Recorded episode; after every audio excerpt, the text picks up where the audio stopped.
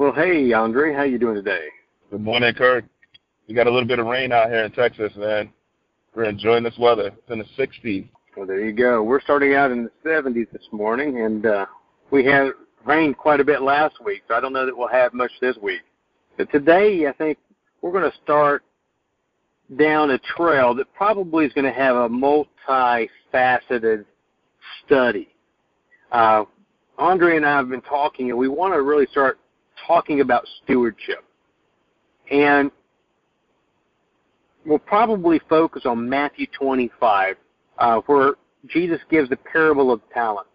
And I kind of want to lead out by just giving the definition of stewardship. And I pulled this definition from the Oxford Dictionary.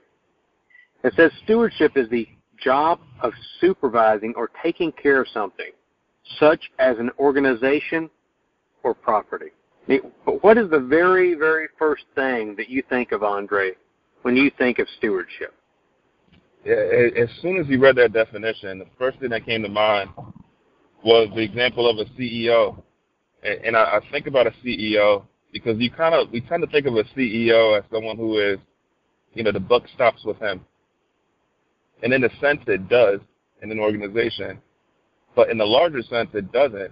The CEO is still responsible. He is a he's a chief steward of his organization, and so he still has to he's still responsible and accountable to the board of directors. They're the shareholders. They're the owners of the company, and so he still has his quarterly meetings with that with that group.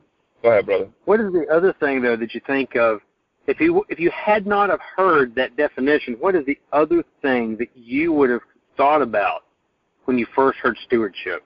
Stewardship. I mean, usually, money comes to mind. That's that's what comes to mind for me as well.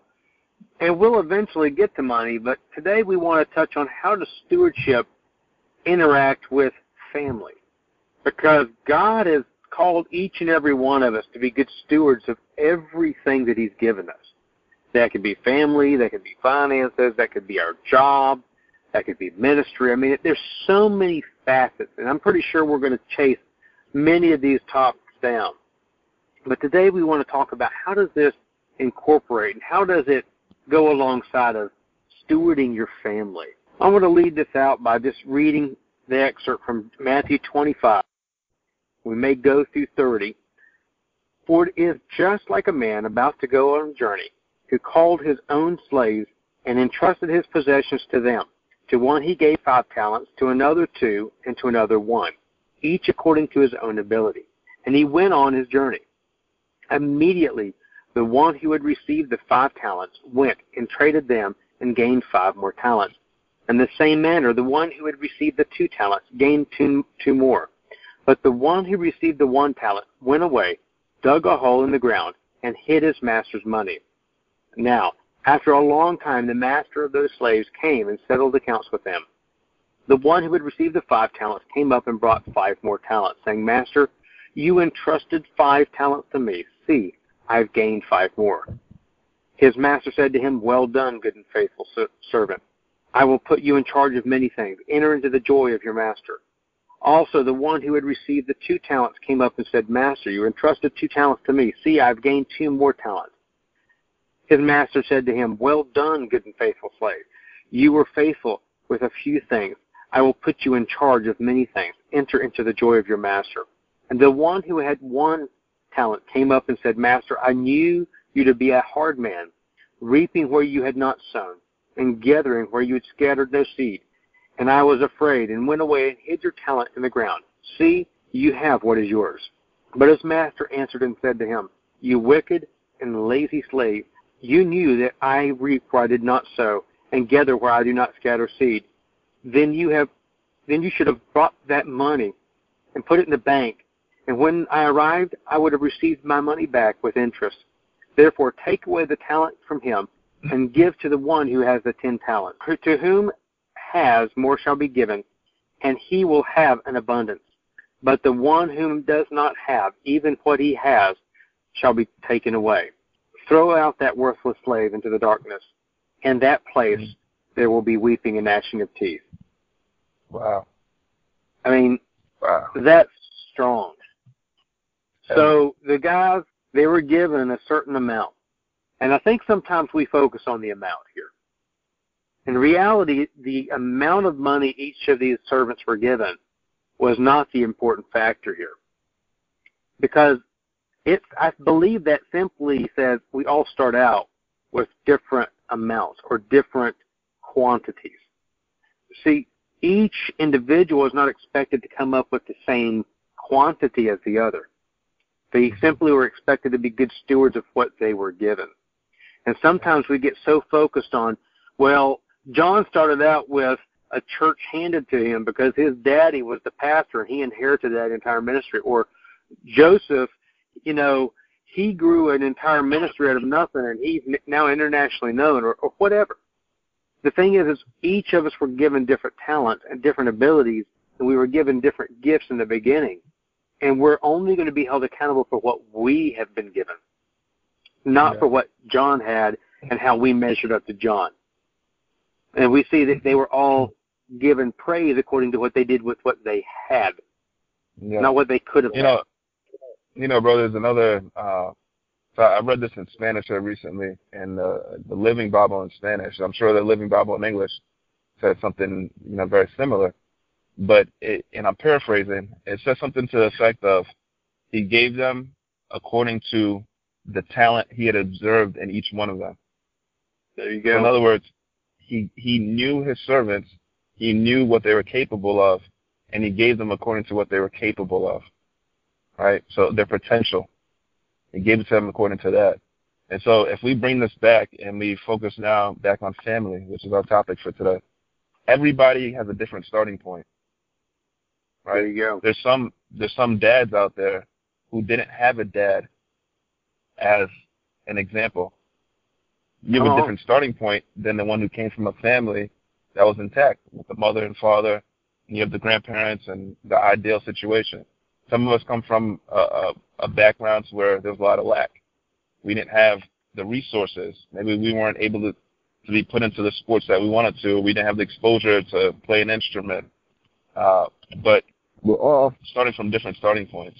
The thing that's really interesting about that is that no matter where you're starting from, there's a talent that God has placed in you. We have intrinsic value as human beings, and we can learn, we can we can adapt, we can grow right where we're at.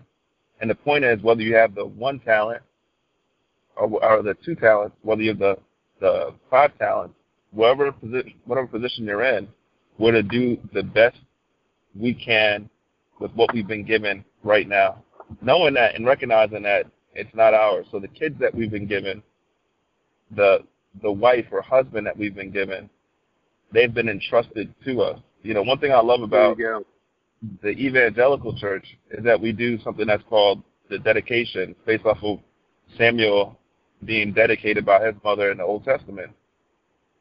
And so that dedication is, is recognizing that these kids are, we say they're our kids, but we have to, everything we hold in this world, we use that term very loosely. They're not our kids. They've been entrusted to us by God. And ultimately, they're His kids. And so we, we've been entrusted and we've been set up as stewards over even our very family. Oh, that's good. And that's rich. Another thing we've got to consider is the fact that you know, sometimes people, like you said, they, they they grew up without a father, right? So that would be considered like a broken family. But you also have your families where their parents, they were not a good example. They were not good, good stewards. They did not help them learn. They were too lazy. They were all self-centered. Well, think about it like this. God gave you children, and He expects for you to invest in those children, even in your own time. Now let me quantify or qualify this statement. If you look at each of the servants that the rich ruler gave the talents to, the ones that came back with a return, they had to make an investment. What happened to the lazy one? He went and buried it. One, he was afraid, and two, it was convenient. Hmm. Because when he buried it, he was no longer responsible for it. He had nothing he had to do to steward it. So he had no responsibility there. So, or so he thought. So the one, There you go, or so he thought. So, you know, in the same way, the ones that were successful and they doubled their money, they had to invest their time. They had to invest their effort. They had to invest that money that they were given and operate within that realm in such a way that it would bring a return. Well, how much more with our children? I mean, if we really say in our hearts, I want my kids to have a better life than me, what does that really look like? What does it really look like to want my kids to be better than who I was or who I could be? Well, that means I may have to invest financially in them. That means I may need to go and invest more time in them. I may need to put more effort into them being successful in their homework or in sports. But I cannot just take a lazy, uninvolved approach to my children. Instead, I have to be very engaged, intentionally engaged in their life and the way they operate. Otherwise, there's no way that that success can come about. They will know hey, there is no way for them to go further than me if I don't put investment into them. This this thing is so loaded, and it's gonna. I feel like we need to marinate here for a little while. But one thing I want to add to what you're saying, and everything that you said was just loaded, chock packed with just truth. We need to pray over our kids, and we need to find out what what the talents are that God's actually placed in them. There you go. Because how can we steward something if we don't fully understand it? And I think that was the issue with the uh, with the lazy servant. He didn't fully understand his master. He judged him harshly. He said, "I knew you were a hard man. I knew, you know, you basically you try to reap where you didn't sow." And so he's judging the master, not realizing that he's a good master. He didn't have to give him anything, but he entrusted it to him because he saw talent in him. And so he was actually a loving master, and so he didn't fully understand this whole idea of stewardship. And so if, if we don't fully understand what our kids have and, and what God has given them, you know, that that's where abuse comes in. I heard Dr. Myles Munroe one time talking about, um, you know, if you don't understand the use of something, you'll abuse it. And he used the example of a microphone. And if someone, you know, doesn't understand the use of a microphone, they'll go up to the stage and say, what's this for? They'll use it as a hammer to try to bang in a nail. They use it for all these different purposes, except for the purpose for which it was actually designed. But once you understand There it, you you can use that tool and it, it'll flourish. And it's the same thing with our kids. Once we understand them, what's it that makes them tick? What are their likes? What are, what are their passions? What are the things that make them hurt? These are the things that we need to pray over so God will give us wisdom and direction and how to steward them and actually bring those things to fruition.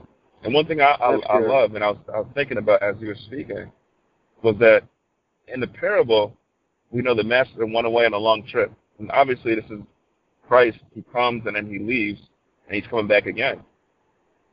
However, one of the things that we see now and we have the benefit of is that he's given us his- Holy Spirit. So we can be in constant communication with our master who's distant via the Holy Spirit.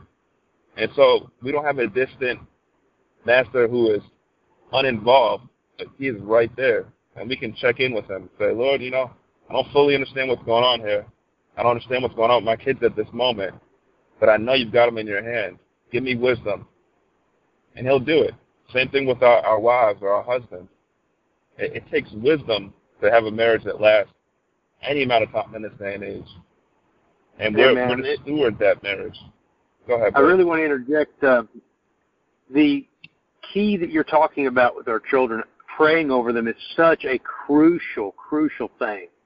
Um, I can't remember exactly how long ago it was, but we were in a conference at our church at Abba's house, and Rabbi Curt Landry, who is a Messianic Jew, he's a, a rabbi at his church. He, he's the lead pastor at his church.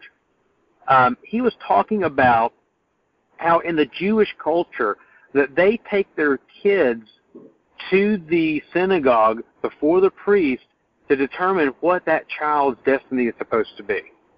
Mm. And that, that the parents actually know what that child's call in their life is, whether it's doctor or, you know, scientist or whatever up front. And then they critique their entire life around that thing.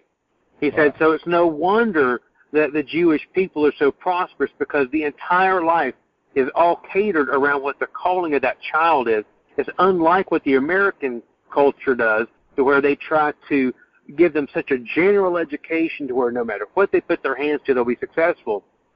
Instead, they know my kid's going to go into film in, in the film industry, or he's going to be a doctor, he's going to go into scientific research for medicine, or whatever that case may be, a neurosurgeon.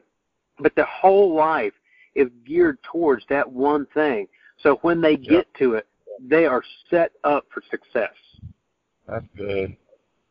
So they put an investment up front. They inconvenience themselves in their lives to make sure that their children are positioned for success and they are stewarding the gift that they were given by God in their children. Good, good, good, good. Yeah, I love the way you so, said that. They're being positioned for it. success, like a like an arrow. Like an arrow. If you want that arrow to hit the bullseye, you need to take that arrow. You need to you stretch it back. You need to aim towards your target and then release. You don't just aim. You don't just shoot it out haphazardly. It'll never reach its target. But what you're describing here is that Jewish family.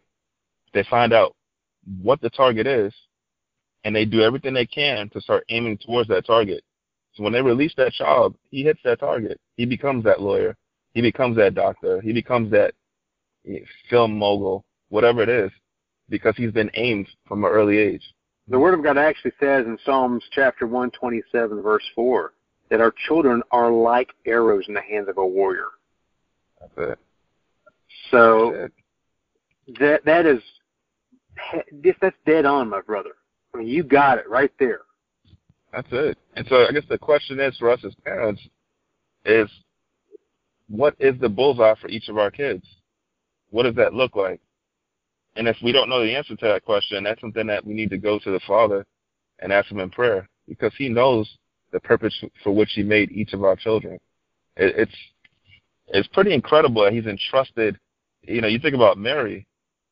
You know, He let her know. He's a good Father. He let her know that when this child was going to be born, the things that were were going to happen in the future, what what He was going to suffer, what His purpose purpose was. He was the sal- salvation of the world uh, her heart was going to be broken because he would suffer. He let her know ahead of time because he's a good father. You know, if he gives us the purpose if we'll seek him. And so we need to be in communication with the Father, find out what those gifts are and what the aim is. And he's faithful. He's faithful. So I think we should um, probably wrap this one up and pick this one up again That's next it. time. What do you think, brother? That's it. Guys, we never want to wrap up our calls without giving you the opportunity to come to know Jesus as your Lord and Savior. Romans 10 9 through 10 says, Because if you confess with your mouth that Jesus is Lord and believe in your heart that God raised him from the dead, you will be saved. For with your heart one believes and is justified, and with your mouth one confesses and is saved. If you would like to receive Jesus as your Lord and Savior, please pray this prayer after me. Lord, I thank you that you died for me. I believe that you rose from the grave. I believe that you are the Son of God, and I confess that you are my Lord and Savior. Friend, if you prayed that prayer with me today, you are saved, and we are so excited and would love to hear from you. At the same time, the next step for you is to get involved and planted in a good Bible teaching church. This will help you grow and learn about the wonderful life God has for you. We would also like to invite each and every one of you to check out our ministry page. You can do this by going to mooseministriesinc.com. Here you'll find links to connect with us, read our blog, and keep track of our different projects as we take this adventure in spreading the gospel. God bless.